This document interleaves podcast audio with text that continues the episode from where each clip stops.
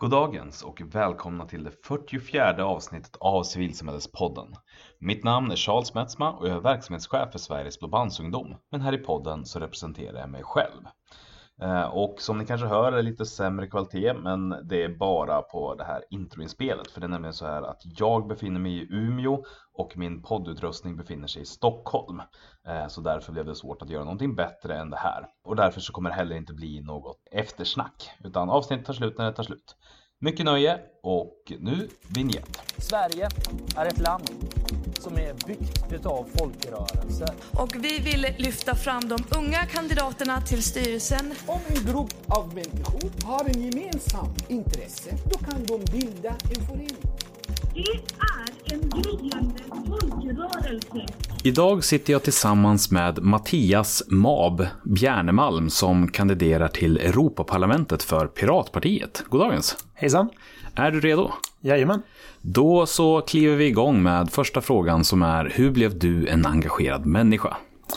Ja, det är säkert en bra fråga. Jag tror att alla människor är engagerade på något sätt. Men om jag blev föreningsaktiv, eller om, om jag blev föreningsaktiv så började det någon gång när jag var tio år. Och min eh, bror behövde en extra spelare till Drakardemoner som han eh, precis införskaffat. Det stod nämligen på boxen att man måste vara minst tre. Och han hade då en kompis i grannhuset som han spelade med. Men de behövde en tredje, så jag blev nummer tre. Eh, Och ganska snabbt när man kom in i rollspelsvängen så insåg man att om man startade en förening i Sverok, förbundet som bara växte, så kunde man få pengar att köpa ännu fler rollspel. Så vi drog igång en förening. Det blev min brors kompisgäng och det blev mitt kompisgäng. Och så var vi väl en tio pers. Och det gick bra. Vi traskade till kommunen. De gav oss en liten källarlokal som vi kunde hänga i. Och efter ett par år med byte av källarlokal så var väl en fyrtio pers där åtminstone tio av oss hängde i källaren ganska aktivt och spelade spel. Och det visade sig att Sverok var ju en, gav inte bara ut pengar utan de skickade även folk till möten där man fick vara med och bestämma hur pengarna skulle fördelas. Så jag åkte glatt till ett riksmöte någon gång nittioåtta, då var jag väl, hur gammal kan jag vara då? Ja, då är jag typ sjutton arton år. Nu ska jag säga nittiosex kanske det var, Örebro. Um, och sen ett par år senare så um, hade mitt engagemang minskat lite grann. Jag hade lämnat min egen förening. Jag hade varit aktiv i en annan förening ett par år, um, D M F i Lund, som, och skött biosektionen där som var ganska stor på den tiden. Och en vän till mig blev aktiv i distriktet som jag hade uh, sett via distriktsårsmöten och liknande men aldrig riktigt engagerat mig i. Och eh, behövde folk i styrelsen för att eh, jaga bort Hässleholmsfalangen som det stora bråket i Skåne på den tiden var. Det var Lund och Malmö mot Hässleholm. Så jag rekryterades för att fylla ut styrelsen så att andra inte skulle sitta där. Eh, och började åka på riksmötena igen och blev väldigt snabbt eh, engagerad på riksplanet med slag och eh, allt vad det var på den tiden. Var den här övergången mellan, förlåt det ändå som att den var relativt lång, liksom från spelintresset till också att snappa upp föreningsintresset, eh, eller? Ja, okej. Okay. Det, det skedde ju annat, där var det bara min snabba Sverokhistoria. Sen någonstans så hamnade jag väl i elevrådet i, i mellanstadiet och eh, i högstadiet och i gymnasiet. Eh, och jag skötte eh, skolbibliotek och liksom hela den här grejen som man gör. Men, eh, men jag tror att steget in var... Det första steget in var via Volla spelförening och steget till större engagemang var också via Sverok. Och sen så när man väl har en organisation som man kan se hur ungdomar kan få plats överallt så är det väldigt lätt att ta andra, eh, andra uppdrag när de dyker upp. Och eh, från den här liksom första tiden då till eh, in till politiken, var det raka vägen därifrån eller var det? Ja, alltså... Om man tittar på eh, Sverok så var det väl en, en hel del saker som kopplade mig till politiken även om jag inte tänkte på det. Vår eh, bio som D M F drev jagades av svensk filmindustri för att vi lyckades visa Dragonheart en, en dag innan Sverigepremiären för att vi hade köpt den på laserdiscon i U S A. Eh, och efter det så gjorde de allt vad de kunde för att stänga ner den bion, vilket de lyckades med typ två, tre år efter att jag lämnat. Um, Och det tänkte jag inte på hur politiskt det var då, men, men vi kämpade ju för vad vi kunde för att vår förening skulle få liksom göra det vi ville. Och sen så någonstans, jag blev studentaktiv när jag började plugga i Lund tog en paus från studierna för att jobba heltid, och sen när jag kom tillbaks så hade lagstiftningen ändrats i Sverige så att man inte längre fick kopiera kurslitteratur som jag hade gjort tidigare. Det här tjugohundrafem, tjugohundrasex, tjugohundrafem. Så jag började följa upphovsrättslagstiftningsfrågor och upptäckte då eh, hur olika storintressen tryckte på för att ändra lagstiftningen till deras fördel. Och med eh, från Sverok så har man en liten kultur att vill man att någonting ska ändras så kavlar man upp ärmarna och så drar man ihop ett gäng och så gör man det. Det är lite grann liksom den mentaliteten som fanns i och finns i förbundet. Så eh, när jag upptäckte att upphovsrätten var fel så började jag kolla på hur man kunde fixa det. Och då upptäckte jag att Uh, ja, Piratpartiet bildades lite efter det. Före det så hängde jag då på Piratbyråns forum som var ett diskussionsforum där frågorna uh, diskuterades. Och när partiet bildades så tänkte jag, herregud vilka tomtar. Uh, um, och sen följde jag dem på avstånd och så tänkte jag, ja de är lite tokiga men de har rätt. Uh, och det de saknar är människor som inte har en teknisk bakgrund. Um, och eftersom jag är väldigt tekniskt okunnig så tänkte jag att det är ju perfekt. Så jag engagerade mig typ fyra månader efter partiet bildades. tjugohundrasex med en valrörelse där vi växte jättemycket men eh, inte lyckades nå ut till allmänheten. Och efter det så tänkte jag, vad kan jag bidra med? Eh, så jag såg till så att vi startade ett ungdomsförbund. Eh, för att tack vare min tid i Sverok så hade jag liksom så här klar bild av hur ungdomsförbund funkar och inte funkar. Så vi drog igång Ung Pirat då för första januari, eller slutet av tjugohundrasex, början av tjugohundrasju. Eh, och jag har satt mig som förbundssekreterare där fram till tjugohundranio. Så det är kopplingen till politiken. Jag blev upprörd över att mitt beteende kriminaliserades. Det är väl i grund och botten så enkelt. Och jag försökte ta reda på varför och kom fram till att det handlade bara om att vissa kommersiella intressen ville driva igenom sina affärsmodeller på allmänhetens bekostnad. Mm. Och eftersom de hade råd att anställa lobbyister och allmänheten inte har några lobbyister så, så var politisk förändring liksom rätt väg fram. Och sen så vet jag ju, eftersom att vi känner varandra, att du också fortsatte på den banan där du har jobbat i E U-parlamentet nu under några år. Precis, när jag lämnade eh, Ung Pirat tjugohundranio så eh, jag kandiderade e-valet redan då på tredje plats och vi fick ju två mandat. Men det andra mandatet fick vi inte förrän Lissabon-fördraget hade ratificerat, vilket tog, ratificerats, vilket tog två och ett halvt år. Så vi visste att vi skulle få en andra plats, vi visste bara inte när. Eh, och jag gjorde upp med Melia, som jag hade rekryterat till vårt ungdomsförbund, om att jag skulle jobba till henne när hon startade. Så jag drog ner till Bryssel redan innan jag fick jobbet och hängde där till och från under två och ett halvt år. I väntan på att kunna börja jobba för att se till så att när vi väl började så skulle vi inte vara två och ett halvt år efter alla andra, utan vi skulle ha koll på vad som hade hänt och vilka frågor som drevs och sådär. Så sen startade jag december tjugohundraelva. Men det måste som... ha varit en ganska spännande period då att jobba, och för två och ett halvt år är ändå ganska länge att jobba i, i väntan på, mm, på det som ja, komma skall. Eh... Spännande och fattig är väl de två sakerna. Det, jag levde på studielån en del av tiden, pluggade på distans eh, och sen sista året så fick jag flytta hem till Sverige igen och, och ta ett jobb på min studentkår för att kunna försörja mig. Men, men allt mitt fokus var ju fortfarande på liksom vad som hände nere i Bryssel. Så det var spännande, lärorikt, men eh, inget jag skulle rekommendera. Börja inte jobba förrän ni får lön är väl en stor lärdomen. eh, Men där tror jag också, om man jobbat ideellt i en rad olika föreningar så är det inte så konstigt att man inte alltid får betalt för det man gör, utan det liksom, vill man göra någonting så får man eh, göra det och sen får man lösa finansieringen på något sätt. Mm. Och nu kandiderar du igen? Precis, tredje gången gilt. Eh, ja, du har kandiderat flera gånger också. Ja, tjugohundrafjorton när vi inte blev omvalda så var jag också på listan, men då var jag på femte plats för att eh, det var inte... Ja, jag jobbade nere i Bryssel fram till precis förra valet så att... Eh, det var bättre att ha kandidater högt upp på listan som fanns hemma i Sverige. Så tjugohundranio tredje plats, tjugohundrafjorton femte plats och nu så hoppas jag på första platsen. När det avgörs det?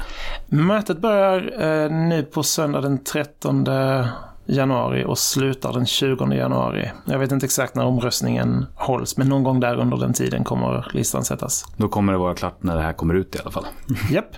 Så när, när det här kommer ut så är jag alltså då första kandidat för Piratpartiet, och är jag inte det så får du redigera bort det. Ja. uh, yes. Men då tycker jag att vi tar och rullar över till det som vi ska prata om idag. Och det är ju egentligen ett, ett ganska spännande ämne som inte direkt är solklart kopplat till liksom civilsamhället i sig bara rakt av, utan det är mer en, en samhällsfråga, men som därigenom också eh, engagerar och berör eh, civilsamhället så som det fungerar, kan man väl säga. Ja, det tycker jag. För det vi tänkte prata om är då liksom nätet. Hur påverkas det som en arena för påverkansarbete, eh, eftersom att många av dem, eller alla av de plattformar som används, är ägda av privata företag. Och eh, när jag säger så, vad tänker du kring det? Svaret är enkelt. Eh, det påverkas åt fel håll. För det gör att eh, det fria samtalet uteblir. Vi... Eh, Vi begränsas i vad vi kan göra av eh, användaravtal.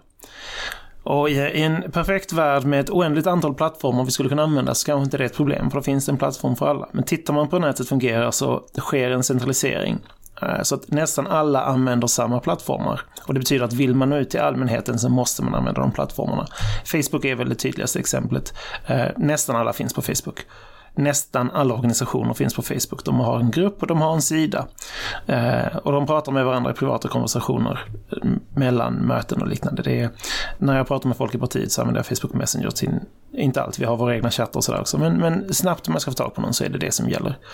Eh, och vi sätter upp små grupper för arbetsgrupper och liknande. Och överallt där så är det deras användaravtal som gäller. Eh, Och det är ett sätt om begränsning för vad vi kan säga och vad vi kan göra. Vill man förändra samhället, vilket ju ganska stor del av civilsamhället försöker på olika sätt, så begränsas vad, hur man kan driva en påverkanskampanj av deras användaravtal. Och den bygger inte på, till viss del bygger den på lagstiftning, men den bygger även på amerikansk moral. Och det är inte alltid den stämmer överens med, med vad vi tycker och tänker här i Sverige.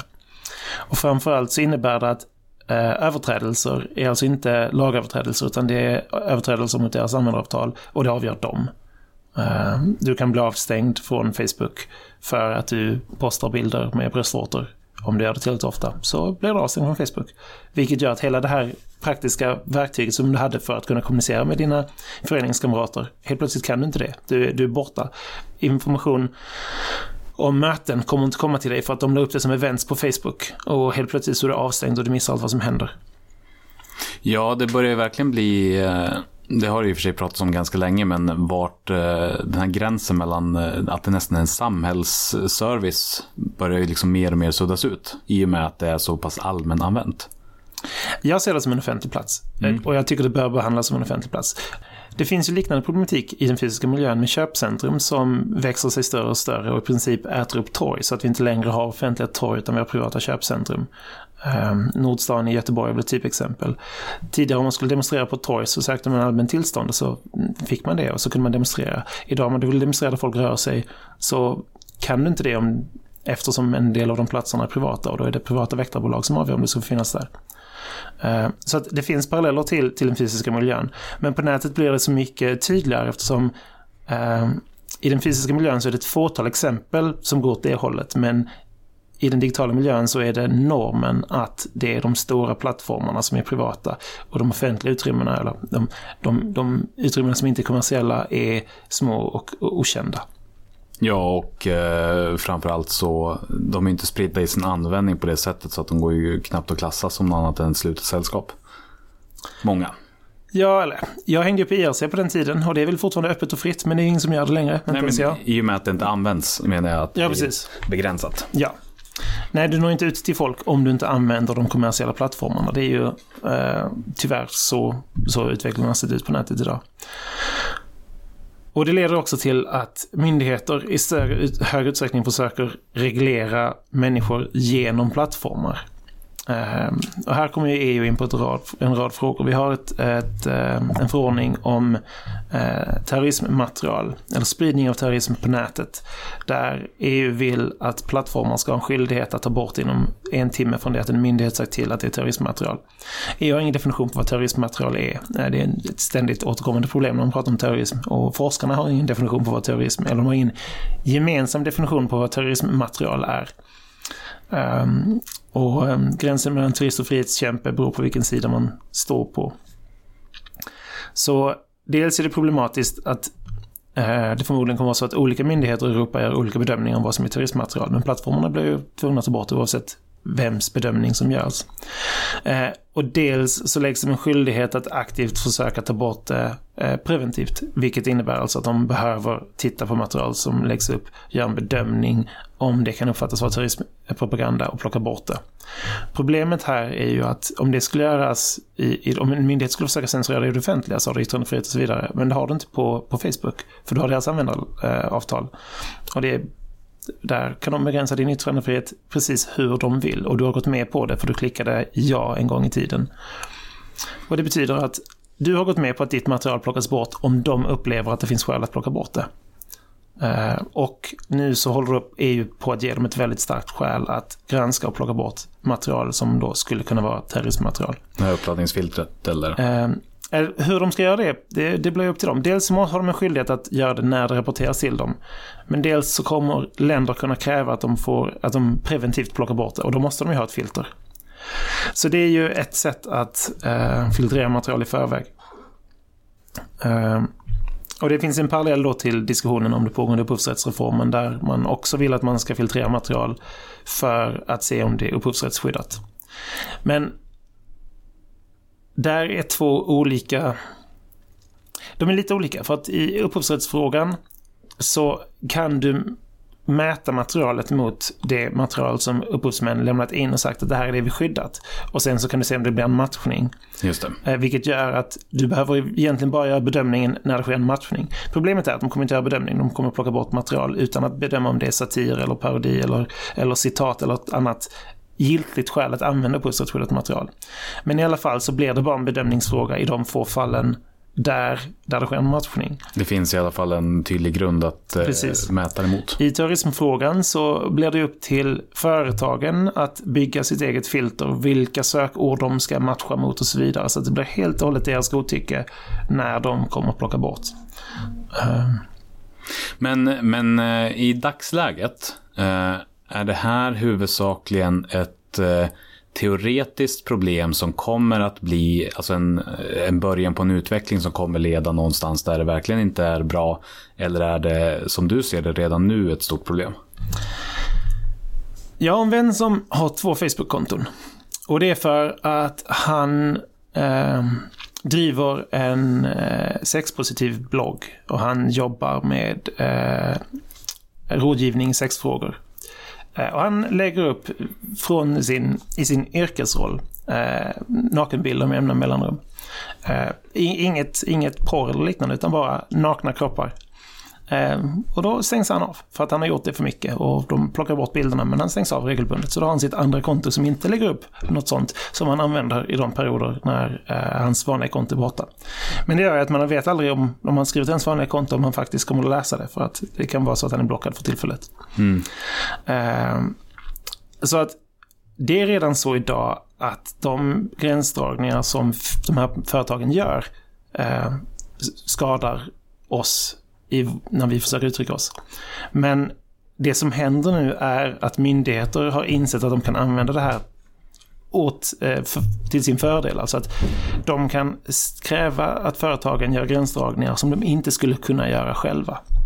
Eh, det på, finns, grund av på grund av yttrandefrihet och liknande. Så att den begränsningen i yttrandefrihet som det innebär att plocka bort terroristpropaganda, alltså skulle försöka sätta en lagstiftning som förbjöd människor att uttala terroristpropaganda I, i den offentliga miljön, så skulle du behöva en definition av terroristpropaganda som var väldigt, väldigt snäv. Mm.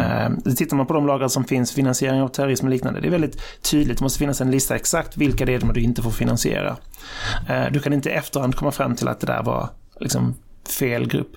Men eh, när du tvingar ett företag att i förhand eh, censurera bort saker, och de har ett användaravtal som säger att de får plocka bort vad de vill, eh, då behöver du inte göra den typen av, typen av gränsdragningar. Det finns ingen domstol som kan kolla om gränsdragningen blev rätt. Du har ingen möjlighet att överklaga ett beslut på Facebook. För det är inte, då blir det ju, de agerar ju proxy, så att det är inte staten som har gjort det, utan Precis. Då är det ju, ja, okej, ja.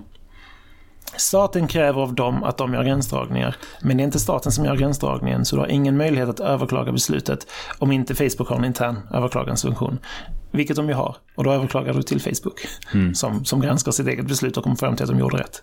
För majoriteten av organisationerna eh, i civilsamhället så är inte det här eh, någonting som, eh, som är ett problem idag. Men jag tänker speciellt eh, organisationer som är eh, i någon form av hotbild. Vi hade ett avsnitt om, om krympande civilsamhälle här för ett tag sedan som pratade ganska mycket om just eh, den ökade hotbilden generellt.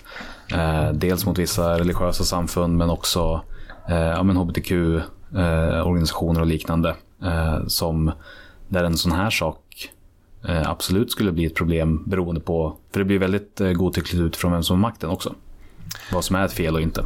Ja, definitivt. Och när, när du väl har tvingat alla plattformar att ha filter så är det väldigt lätt att lägga till saker eh, och de sakerna kommer att läggas till på europeisk nivå. Och dessutom finns ju en risk att plattformar anpassar sig eh, för lägsta möjliga standard. Alltså att istället för att plattformar ska censurera land för land för land i Europa så kommer de ha ett filter för hela. Och det betyder att vi skulle kunna få polsk eh, syn på, på vad som får spridas kring eh, transsexualitet och homosexualitet.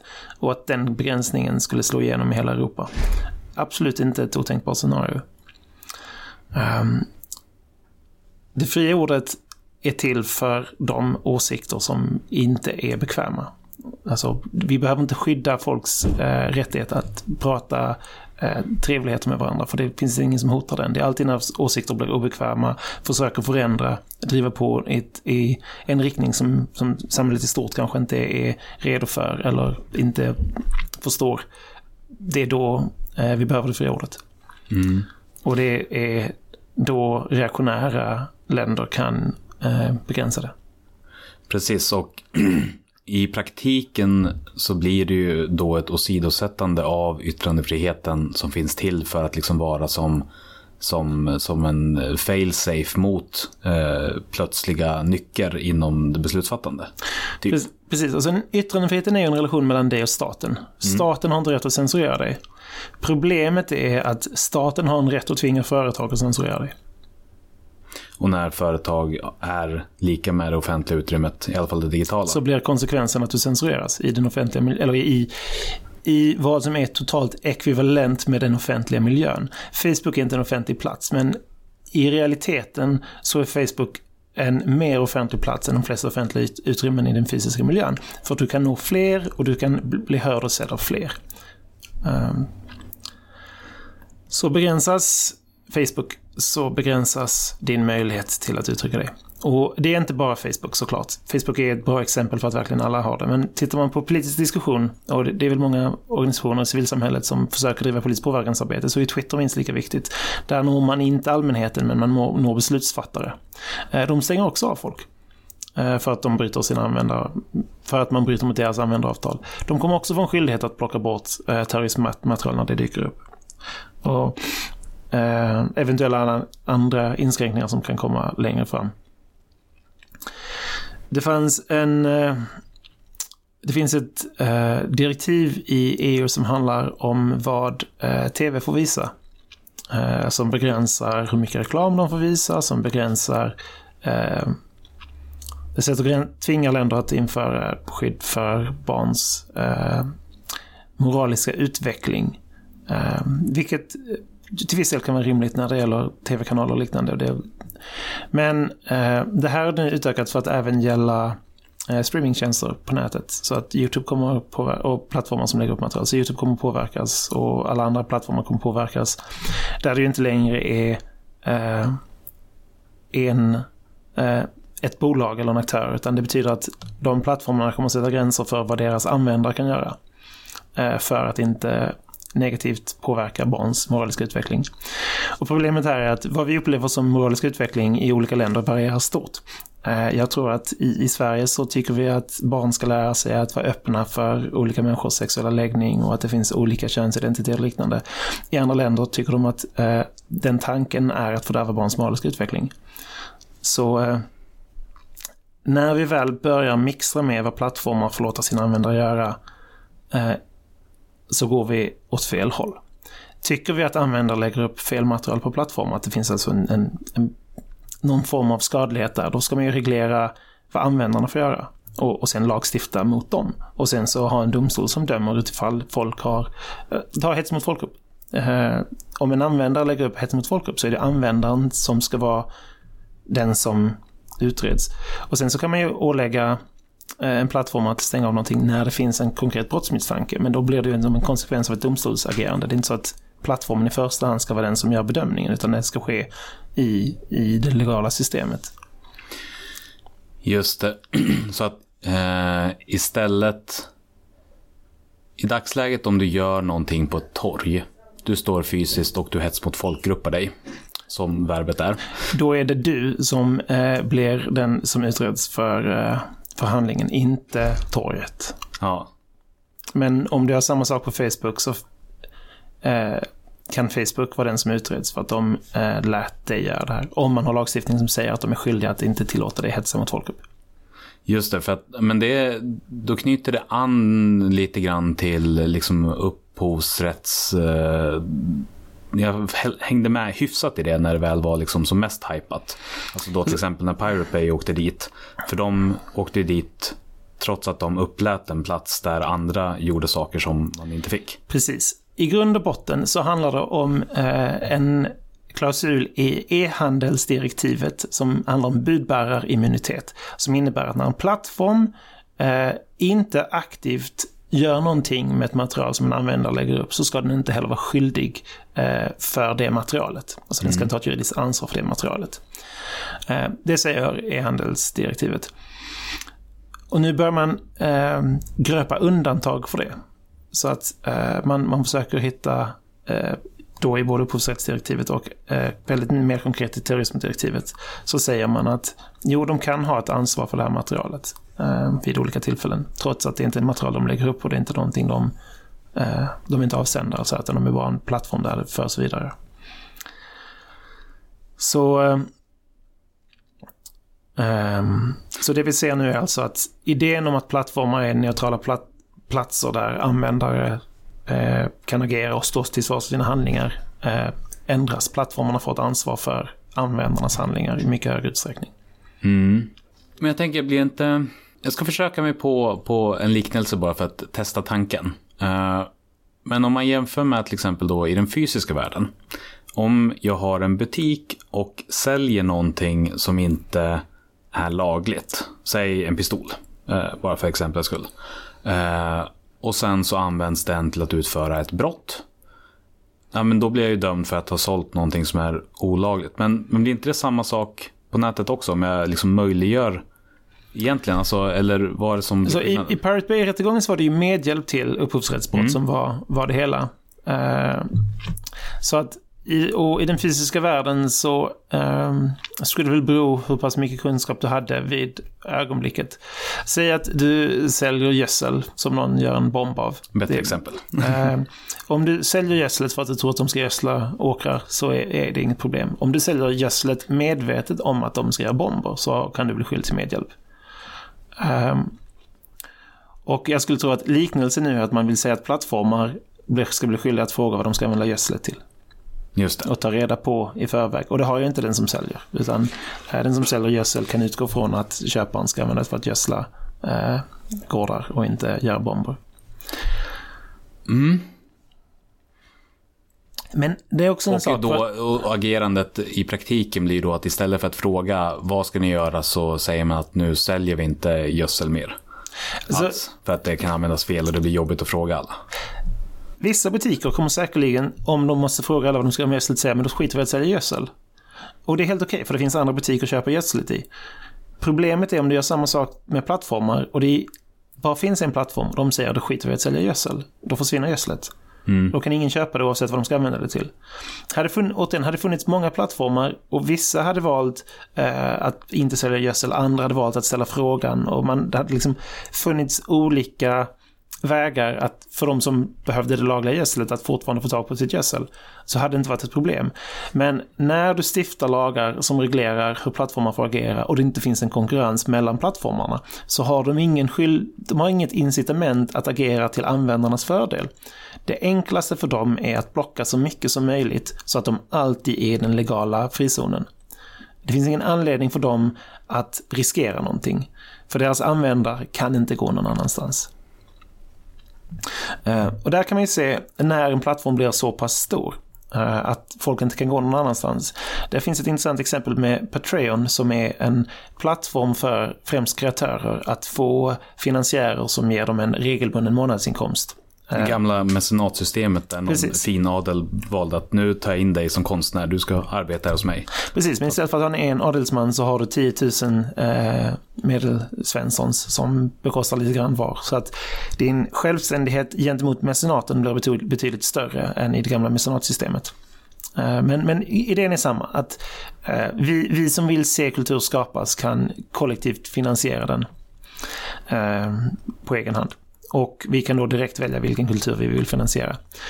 Eh, väldigt bra, många kreatörer som vuxit fram där. Eh, kreatörer som mainstreambolagen kanske inte skulle satsa pengar på får, får liksom en möjlighet att nå sina fans direkt. Större interaktion mellan fans och skapare eftersom mellanhänderna plockas bort ur, ur ekonomin. Det finns inget bolag som promotar vissa stjärnor och samtidigt försöker utforma hur de stjärnorna ska uttrycka sig och vad de ska klä sig i, hur de ska, liksom vad de ska säga, hur de ska sälja sig själva, hur de ska paketeras. Utan eh, konstnären eller artisten kan själv välja hur de ska paketeras och sen försöka hitta en publik som, som attraheras av det. Och växa organiskt med en publik. Precis. um, och där de var väldigt länge uh, öppna för alla i stort sett. Om du inte blev dömd för ett brott så kunde du finnas kvar. Och sen så i och med den politiska situationen i U S A så började de för ett par år sedan slå ner på vissa inom då alt-right. Um, och vissa som kanske var alt-right light, inte, inte hardcore alt-right, men rörde sig åt det hållet. Och så stängdes de av. Uh, och det blev fler och fler så att man skapade hashtaggen Patreon Purge för att liksom prata om hur många som stängdes av. Men Patreon är inte riktigt dominerande på samma sätt som, uh, uh, som Facebook eller Twitter är genom sin nisch, utan det finns andra uh, plattformar. Framförallt så går det då, om du redan har en publik, att, att nå den direkt via via YouTube. Det vanliga med Patreon är att på YouTube så står det att du har ett Patreon-konto och sen så via YouTube så hittar folk till Patreon och så stödjer de dig där. Men du kan ju även via YouTube då försöka nå dem direkt att gå till din hemsida och stödja dig där, så att det går att lägga upp, decentralisera bort Patreon om man vill. Det går och där, att hämta in betalningar på vilket sätt som helst. Precis, så att de, de har liksom inte lyckats bli den enda, det enda sättet för konstnärer att, betala, att få betalt. Vilket gör att människor har då aktivt valt att lämna Patreon, Patreon i sympati med de som petas. Eh, och frågan är om det kommer leda till att andra plattformar växer upp jämbördes så att vi får en pluralitet, eller om det leder till att de som försvann på sikt tappar sin inkomst. Det ska bli intressant att se. Men det är ett fall där man kan se att det fanns inte en plattform som var så pass stor och så pass dominerande att, att de kunde sätta gränser utan konsekvenser. De som lämnat Facebook försvinner ut i det tysta. Eh, det finns Diaspora och det finns ett par andra, G N U Social och sådär, men det är så få som använder dem att det är, det är försumbart. Är du inte på Facebook så finns det ingen motsvarighet där du kan ha en lika stor publik eller nå din publik. Mm. Mm. Det, det jag tror kommer bli intressant att se är ju när eh, när föreningar kommer börja drabbas. Eh, vi har ett gäng föreningar i Sverige som jobbar på eh, Ut, äh, driva politisk påverkan i, i Östeuropa och liknande för att de vill öka eh, de driva mänskliga värderingar där, eller mänskliga rättigheter där. Eh, och det skulle inte förvåna mig om de inom ett par år med den här utvecklingen kommer uppleva att deras möjlighet att agera på Facebook kommer begränsas av att de länderna definierar deras verksamhet som på något sätt samhällsskadlig och att Facebook därför måste blocka den.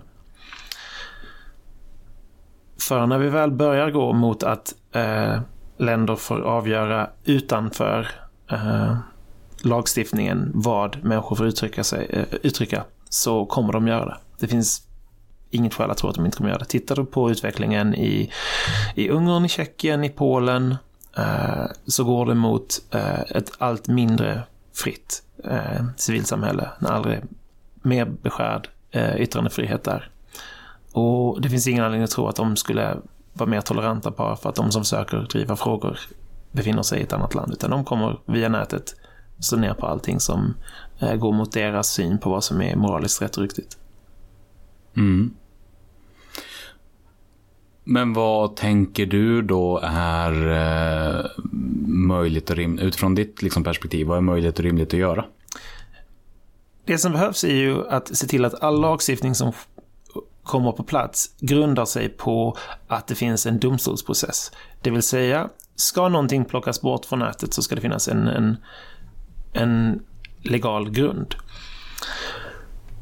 Um, och har man den principen genomgående så, så tror jag att man får um, kanske inte ett perfekt system, men i alla fall ett system där människor har möjlighet att överklaga. Um, nu i I upphovsrättsdirektivet, som ju det jag har jobbat med på sistone, så försöker vi skriva in att när eh, när eh, något som lagts upp, lagts upp i enlighet med ett undantag i upphovsrätten, som alltså rätten att eh, citera eller rätten till parodi, om plattform tror att det kan röra sig om ett upphovsrättsintrång, de har en skyldighet att låta saker ligga uppe tills det avgjorts att det är ett upphovsrättsintrång. Det vill säga att premissen är att du är oskyldig till dömd, inte att du är skyldig till dömd. Um, och jag tror att om man kör den över hela brädet, att det alltid uh, plattformar får inte inskränka din yttrandefrihet um, om det inte finns ett lagrum. Problemet här är att det går emot deras användaravtal som det ser ut idag, för de vill kunna följa uh, den moraliska kompass som de har. Men om vi ser plattformar som en, en allmännytta, om vi ser det som ett offentligt rum, så är det också rimligt att vad man får säga och göra ska vara samma som ett offentligt rum. Det är inte rimligt att bara för att det är ett privat företag så ska de kunna avgöra vad du får säga på Facebook. Så länge det inte finns eh, en, en, en eh, miljö av massa olika plattformar som du kan välja att vraka mellan så att alla kan hitta sin nisch. Företag i dominerande ställning, som ju där rör sig om, bör ha andra skyldigheter gentemot sina användare än vad ett litet småföretag har. Men är det här då ett case av liksom lagstiftning som, som släpar efter generellt? Eh, jag tänker, för lagapparaten är ju något trögare än den tekniska utveckling som vi har sett och liknande. Alltså just i och med att eh, jag tror, finns det verktyg överhuvudtaget för att avgöra med när är ett företag tillräckligt stort för att räknas som att men nu är det så pass stort att det är nästan till allmännyttigt även om någon annan cashar in? Ja, vi har konkurrenslagstiftning som har tittat på det i årtionden. Konkurrenslagstiftning är ganska bra, men den är alltid reaktiv. Så att begreppet dominerande ställning används i konkurrenslagstiftning runt om i världen under lång tid. Det är inget, juridiskt så är det inte svårt att skriva in att det så ska vara. Och framförallt så kommer det ju eh, alltid avgöras i domstol om, om, om i gränsdragningar. Alltså att om du upplever att du är på en plattform som har en dominerande ställning, men de inte upplever att de har en dominerande ställning, så kan du alltid dra det till domstol och så får den avgöra om det var en dominerande ställning. Så att det, är inte, det är inte särskilt svårt juridiskt. Jag tror inte att lagstiftningen släpar efter. Jag tror att lagstiftningen aktivt går åt fel håll. Mm. Under lång tid så var nätet förhållandevis oreglerat. Vad man kunde göra där var lite vad som helst. Och sen så kom då ett gäng disruptiva företag och tog väldigt stora marknadsandelar. Uh, och de kunde göra lite vad de ville, och de skapade sina av- användaravtal för att skydda sig själva. Uh, och nu när vi tittar på hur vi ska reglera dem, så tittar vi inte på hur vi ska reglera dem för att säkra det fria ordet. Vi tittar på hur vi ska reglera dem för att inskränka det fria ordet ytterligare än vad de redan gör. Så att lagstiftningen släpar inte efter, den går åt fel håll. Mm, okay. mm. Är det liksom, bör det fria ordet vara absolut då? Eller är det snarare så att det bör finnas någon form av eh, variant som är motsvarigheten till liksom hets mot eh, folkgrupp, men att du ställer upp det på det sättet? Alltså, det fria ordet har aldrig varit absolut. I, i, ingen, av, eh, ingen av rättighetskonventionerna vi har så att det fria ordet är absolut. Dels så står det mot alla andra rättigheter, och dels så står det mot staters eh, intressen. Det finns massa inskränkningar i det fria ordet. Men det viktiga är att de avgörs i domstol. De avgörs inte i användaravtal. Jag har inget emot att det finns lagstiftning som begränsar det fria ordet så länge den är rimlig. Men den behöver ha stöd i lag, och den behöver avgöras i domstol. Och då är det viktigt att när vi inskränker det fria ordet på nätet så följer vi samma, samma spelregler. Det vill säga att det ska vara lagstöd, och du ska alltid kunna få det avgjort i domstol. Just det, så att det som... Ja, ja, men då är jag med på liksom hur du tänker. just att eh, ja, men om vi då återigen flyttar in oss i den, eh, den fysiska världen, så, så handlar det inte om att innan jag går ut och ställer mig på, på ett torg för att säga någonting, så tittar någon in i min väska och sen säger att nej, men du har någonting som verkar olämpligt. Jag vet inte om det är det, men du får inte komma hit. Precis. Eh, så liksom får jag ställa mig där och sen eventuellt ta konsekvenserna i efterhand av att jo, men det var faktiskt olagligt det du gjorde. Ja. Mm. Det är, det är så vi reglerar det fria ordet i, i den fysiska miljön, och det är så vi bör reglera det även digitalt. Mm. Problemet är att eh, med nätet kan väldigt många människor säga väldigt mycket. Eh, och alla människor har inte fina, trevliga tankar. Det kommer alltid vara en hel del otrevligheter på nätet. Och det är klart att plattformar kommer vilja kurera det för att eh, eh, för att inte skada sitt varumärke och så vidare. Och det är helt fint. Man kan man, på många sätt styra vad som, eh, hur de eh, exponerar andra för det som sägs. Men möjligheten att, att säga saker bör inte plockas bort. Eh, det vill säga, du, du ska inte... En... Facebook är åt en utmärkt exemplet. Det, deras algoritmer driver eh, kontroversiella frågor överst på allas... Eh, väggar. Alltså det du ser är det många skriver om, det är många skriver om är det de är oense om. Vilket gör att när någon säger någonting provokativt så dyker det upp överst överallt. Och sen så vill då eh, eh, människor reglera vad som får sägas för att få bort det provokativa. Men de skulle ju bara kunna ställa om eh, sina algoritmer för att det inte automatiskt ska pumpas upp överst på alla väggar bara för att folk är oense. Eh, vilket inte skulle inskränkas, inskränka någons friord. Det skulle bara göra att man inte aktivt promotade skitsnack. Det finns mycket utrymme för sånt om man vill ha ett trevligare sam- samtal- samtalsklimat utan att på något sätt aktivt förbjuda folk att yttra sig. Finns det då, jag tänker, jag återkommer lite grann till liksom då vad, vad den enskilda föreningen kan eh, göra åt det här, för det är ändå någonting, eh, det är processer som är en bit bort. Eh, jag tänker om det nu mer och mer kommer vara en fråga om inte... Liksom, ansvarsutkrävandet blir också svårare när det är E U, bara liksom på grund av avståndet och flera steg och liknande och många andra parametrar. Om man, om man tycker någonting och står för någonting, så är det ju många länder plötsligt som ska påverkas snarare än, än liksom en församling förtroendevalda som du på ett annat sätt liksom, du skulle kunna ta tåg. Ja, du kan ju ta tåg ner till Bryssel också. Jag vet inte, finns det ett avstånd? Det är väl min fråga då. Avståndet finns i ditt huvud. Det är inte svårt att ta sig till Bryssel än att ta sig till Stockholm. Eh, parlamentet i Bryssel är till och med öppnare för besök än vad, vad riksdagen i Stockholm är. Eh, det är klart att det blir en mindre del av beslutsfattandet eftersom en av tio miljoner eller en av femhundra miljoner är en skillnad. Men det är absolut inte svårt att, att göra sig hörd i Bryssel om man vill. Framförallt så har du flera allierade. Alla organisationer kommer att ha systerorganisationer i andra länder, så att vill du påverka där nere så är det bara att organisera dig. Och jag tror att gränsen som finns är mestadels en mental gräns som vi sätter upp mot att vi tror att det är lättare att påverka Sverige än vad det är att påverka E U. Men jag tror inte det stämmer. Och för det absoluta flertalet i Sverige så är Stockholm fortfarande liksom en halvdagsresa bort, och att lägga den halva dagen på att ta sig till Bryssel är saksamma. Och plockar vi in nätet så är det lika lätt att nå beslutsfattare i Bryssel via mail som det är att få nå beslutsfattare i, i Stockholm. Mm. Jo, men det, att, det, att det är en mental gräns, det köper jag verkligen. För att in, första gången, innan jag första gången mejlade ett statsråd så kändes det som någonting helt omöjligt. Och nu så är det bara vanlig kommunikation. Mm. Ja. Visst, ska du prata med Europaparlamentet eller med kommissionen så... Eh, får du nog skriva på engelska, men eh, eller kommissionen kan du skriva på svenska. Det kommer bara ta lite längre tid för de måste översätta det åt dig, men eh, det är bättre om du skriver på engelska om du vill ha snabb korrespondens, men, men eh, alla i Sverige skriver liksom till på engelska för att kunna kommunicera med människor nere i Bryssel. Det är inte, det är inte ett stort problem, och känner du osäker så är det bara att låta en eh, Google Translate dubbelkolla så att det inte blir helt tokigt. Så det är det är inget stort bekymmer. Spärren för att försöka påverka E U-lagstiftning är mental. Eh, och vi har en bild av att det är långt bort och krångligt, men beslutsvägarna i Bryssel är inte krångligare än de i Stockholm. Så det är, eh, frågar man en människa hur riksdagsarbetet funkar så kommer de inte kunna förklara det i detalj. Frågar man eh, hur eh, beslutsarbetet i E U funkar kommer de kunna förklara i detalj. De är lika krångliga, eller de är inte lika krångliga, men de är bägge krångliga. Skillnaden är att man upplever inte att eh, det svenska eh, beslutsvägarna är lika krångliga fast man inte känner till dem. För att på något sätt så upplevs de som mentalt närmare. Mm.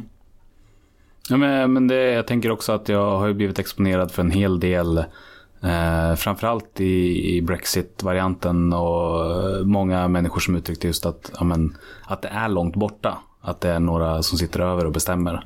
Så att jag, jag tror nog att jag bara är färgad av det. Jag kommer från Skåne. Vi visade om Stockholm ända fram till att vi gick med i E U. Sen började alla skåningar tycka att Bryssel var långt borta, trots att avstånden är ungefär lika långa. Eh, så att eh, jag är lika skeptisk till bägge sakerna. Ja.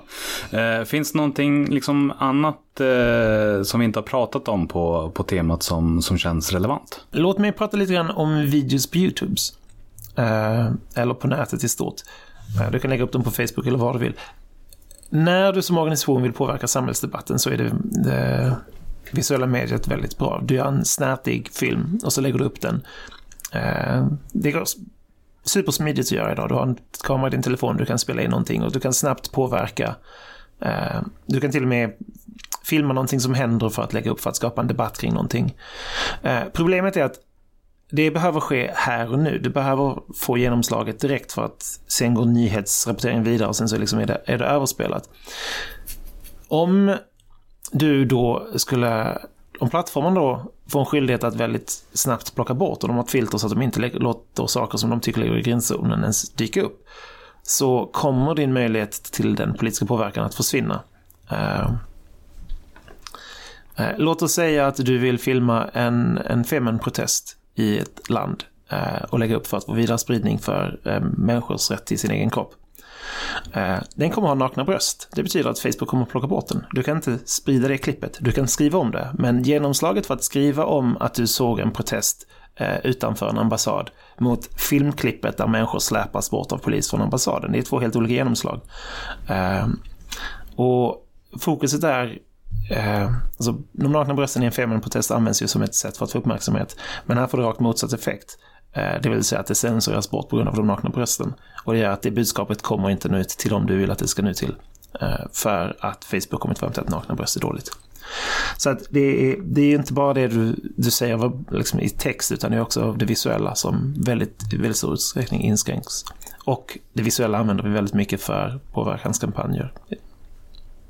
Men det är ju på något sätt, det blir ju lite grann... det som följer med på köpet, det som liksom kommer när man drar det över en kam. Men de bitarna som skulle vara lättare att eh, hålla med om då, till exempel när det kommer till terrorbrott eh, eller liknande, är det inte, finns det inte någonting positivt med det här? Det där är en, en fälla, för om jag säger att det inte finns någonting positivt så, så framstår jag som extrem. Eh, det är positivt om människor inte begår terrorbrott. Så långt är vi nog överens. Det är positivt om människor väljer att inte uppmuntra människor att begå terrorbrott. Så långt är vi nog överens. Det är inte positivt om eh, ett företag godtyckligt ska avgöra vad som är att uppmuntra till terrorbrott. Eh, och där är problemet. Det vill säga, intentionen med lagstiftningen kan säkerligen vara god. Men så som den är formulerad idag utan en rättslig prövning så finns det inget gott med den. För att den negativa konsekvensen överskuggar allt eventuellt gott. En god intention räcker inte, du behöver även en bra lagstiftning. Det var ungefär där jag snurrade i tanken, men jag ville bara liksom dubbelchecka. Det var inte alls meningen att uh, sätta upp en fälla. Nej, nej, det, det förstår jag, men det, det är... Väldigt lite lagstiftning kommer för att människor vill göra världen sämre. Alltså nästan alla lagstiftningsförslag kommer för att människor vill göra världen bättre på något sätt. Sen kan vi vara oense om liksom vad som gör världen bättre. Men det betyder att nästan all lagstiftning har en god intention någonstans. Det finns undantag. Men, men generellt sett så kan man nog säga att, att det liksom finns en god intention med den mesta lagstiftningen. Åtminstone för någon. Åtminstone för någon. Vi kan, behöver inte vara överens om vad som är gott. Och det gör att det är väldigt svårt att säga att det här är bara rakt igenom dåligt. Men man behöver en försiktighetsprincip med lagstiftning. Om man inte kan säga att det är rakt igenom bra så ska man nog tänka ett par varv till innan man lagstiftar. framförallt om lagstiftningen begränsar människors friheter. Ja, men, men det, det är ju väldigt eh, intressant, tänker jag också, för att rent intuitivt så är det ju väldigt lätt att säga att aha, förhindra terrorbrott, det låter ju som en bra grej. Nu kör vi. Det är en av eh, de återkommande argumenten för att inskränka friheter. Eh, terrorbrott och barnpornografi är de saker som människor väldigt intuitivt eh, reagerar och säger att jo, men vi måste göra någonting för att, att skydda oss från det här. Eh, och det är för att det, det slår an eh, en skräck hos människor. Så terrorbrott är per definition hemska. Eh, och det gör att vi är beredda, vill, det är lättare att få igenom en lagstiftning som är mer omfattande än vad den behöver vara om man använder ett hot som upplevs vara väldigt stort. Eh, problemet är att det du upplever när du tänker på terrorbrott kommer inte vara det lagen an- används till. Titta på, på Spanien som eh, ju i sin lagstiftning har ett förbud mot att förespråka utträde ur Spanien. Alltså de katalanska separatisterna sätts ju i fängelse för att de förespråkar självständighet. Förespråkandet av självständighet är olagligt. Att uppvigla folk att ta, eh, göra civil odlydnad för att uppnå självständighet kan mycket väl enligt spansk lagstiftning vara förberedelse till terrorbrott. Eh, du skulle med den här kunna Spansk domstol skulle mycket väl kunna använda en terroristlagstiftning för att plocka bort material som uppmanar till självständighet. För att det då skulle vara uppmanan till terror. Och det är inte det du tänker på när du hör terrorbrott. Du tänker på flygplan som flyger in i två stora torn och som gör att tusentals människor dör. Eller så tänker du på att någon galen människa skjuter vilt omkring sig på, på en gata i Stockholm. Eller liknande hemskheter. Men definitionen, om vi inte har en väldigt tydlig domstols gjord definition av var gränsen till terrorbrott går, så, så kommer det användas för mycket för helt andra saker. En lösning blir ju då att eh, helt enkelt eh, försöka påverka de beslut som fattas rakt av, liksom att gå i en annan riktning. Eh, men en annan möjlig väg som jag ser det skulle ju då vara att, eh, att upplunkra den här monopolställningen för att uppnå pluralitet i liksom, tjänster som finns. Vilken av dem är, är den rimligaste eller eh, vägen att eh, gå om man nu ska välja en? Om du ska välja en, påverka lagstiftningen för att den kommer att krypa över. Det vill säga att upp, uppluckrar du monopolet så kommer lagstiftningen gälla alla andra företagen också. Eh, eller spridas så att den gäller dem. Så att vi måste bekämpa lag, dålig lagstiftning. Det fanns i, i internetrörelsen så fanns det en... en, en myt om att uh, the internet routes around problems. Det vill säga att om lagstiftningen är dålig så kommer internet helt enkelt hitta en workaround. Problemet är att uh, det håller inte längden. Dels så är det lättare att göra ny lagstiftning än att bygga nya lösningar, tekniska. Och dels så brukar de tekniska lösningarna bli för en liten uh, elit av nätkunniga eller datorkunniga människor som kan använda sig av sina workarounds. Så vill, vill du prata fritt så kan du gå till the dark web. Det, det finns liksom gott om utrymme för att säga precis vad du vill där. Men det når inte allmänheten. Ett krypterat internet för den som inte är med. Precis. De workarounds det bygger kommer bara gynna en, en liten en grupp. Den stora allmänheten kommer drabbas av den dåliga lagstiftningen. Och det betyder att du måste jobba mot dålig lagstiftning alltid. Du kan, du kan inte hitta ett, ett sätt runt. Och de monopol vi har, eh, de kan försvinna imorgon. Man ska inte säga att de kommer vara för evigt. Eh, det finns... Eh, Netscape är väl min favorit. Eh, som ju det helt dominerade sök under väldigt lång tid och ingen kunde se något annat än Netscape. Och det är knappt någon som vet vad det är idag för att Google tagit över den rollen. Men att säga att Netscape skulle försvinna ett år innan de försvann, ingen skulle trött dig. Så att klart, alla monopolföretagen kan försvinna imorgon eftersom inlåsningseffekterna, om det finns ett bättre alternativ, är, är, är så pass eh, små. Ja, men det finns ju jättemånga, det finns ju ingenting som jag har växt upp med som är kvar och en del. Alltså vare sig Lunarstorm eller M S N som upptog liksom jättemycket tid. Eller Helgon där jag hängde då. Eh, Helgon är kvar. Jag har ja. mitt konto. Jo, jag eh. vet att de är kvar, men det är inte, det är inte sån sprudlande aktivitet. ja, jag loggar in en gång i halvåret för att ta bort de vänner som avslutat sina konton. Det är vad jag gör på, på Helgon. Men, men kvar finns de. Och sen så har jag skrivit någon gång inför varje val har jag dragit igång en tråd om, om våra frågor. Och sådär. Mm. Eh, nej, det, det, det är klart att eh, allting lever kvar. Jag tror att Netscape finns säkerligen också i liksom någon liten hörna någonstans. Eh, men eh, men nej, de dominerande företagen eh, utgår inte från att de kommer att försvinna, utgår inte från att det går att luckra upp i modern tid, eh, utgår från att vi kommer att ha dominerande aktörer på nätet ett bra tag framöver och se till att lagstiftningen klarar av att hantera det och se till att våra friheter inte inskränks av de här företagens användaravtal. Då tar vi och rullar över på den avslutande delen, tycker jag. Eh, och då så får du ju berätta om eh, någonting som du är stolt över, eh, något som du åstadkommit. För att jag tycker om när folk berättar saker som de är nöjda med och tycker att de har gjort fint. Eh, och sen någonting som du har misslyckats med, och där är det då viktigt vad du lärde dig av det hela. Så att vi ska inte liksom grotta i och vältra oss i din olycka utan lära oss av vad du har gjort fel. Ja, eh... jag kommer ta bägge exemplen kopplade till eh, den svenska piratrörelsen, för att jag tänker att det är, det är närmast civilsamhället som, som är intressant. Det jag är mest stolt över är ju vårt ungdomsförbund, Ung Pirat, som jag eh, byggde upp.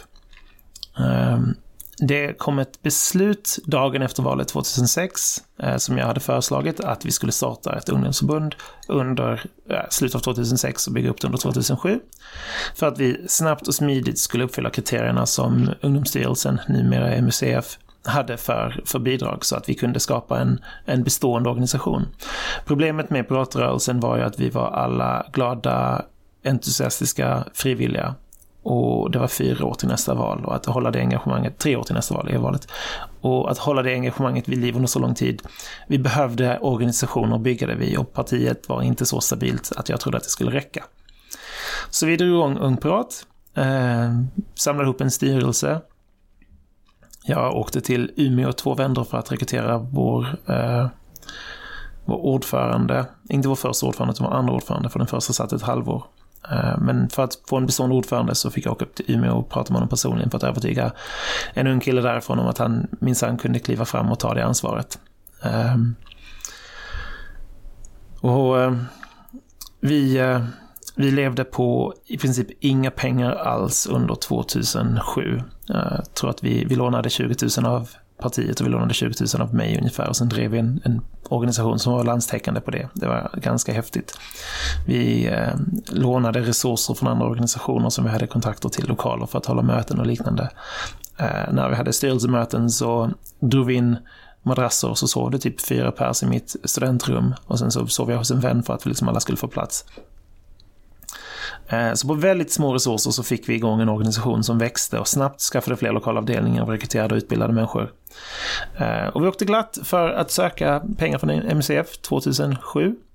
Hade ett möte med dem, fick reda på att eh, vi eh, nog inte skulle kunna söka det reguljära bidraget utan att vi fick söka projektpengar som en början.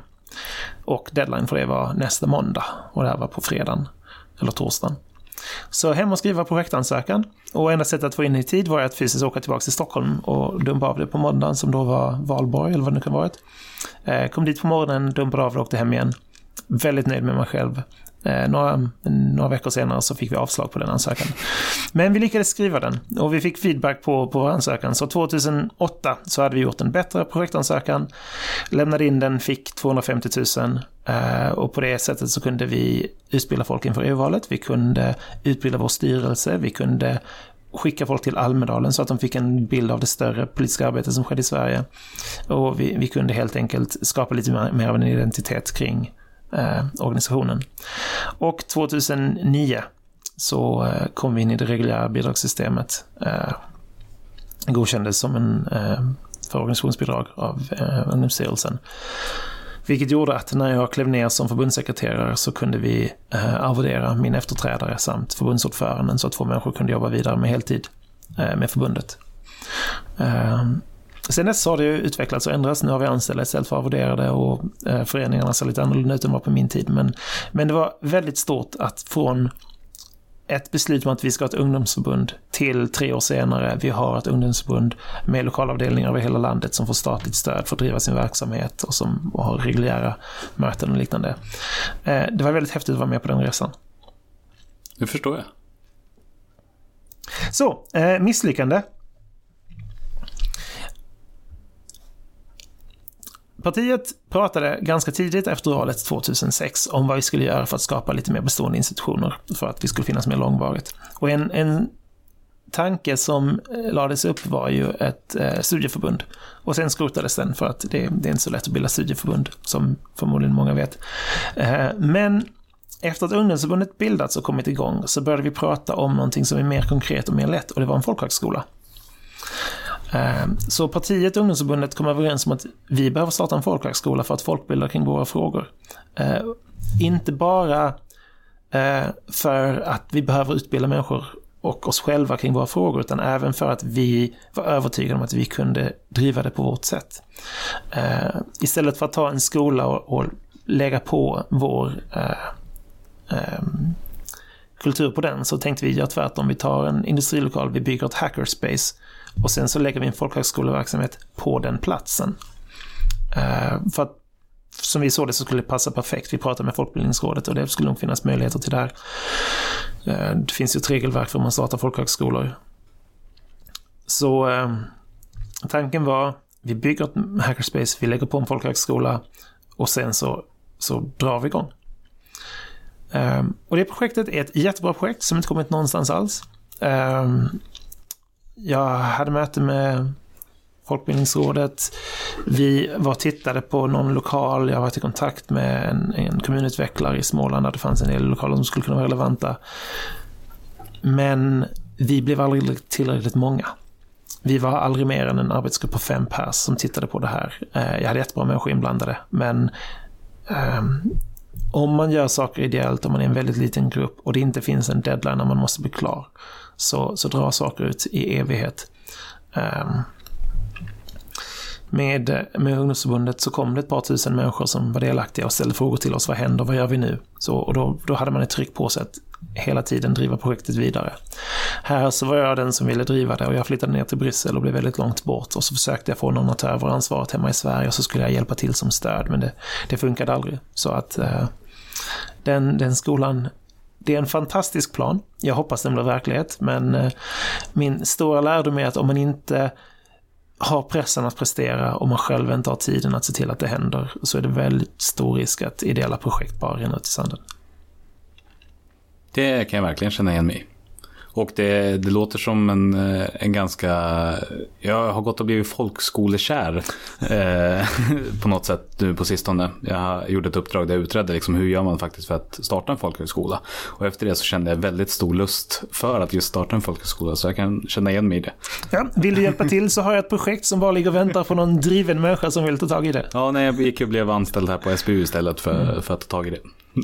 Precis, det är problemet. Man har bara en viss mängd timmar per dygn. Så är det. Men eh, tack så mycket för att du har varit med och delat med dig. Ja, tack för att jag fick komma hit och prata.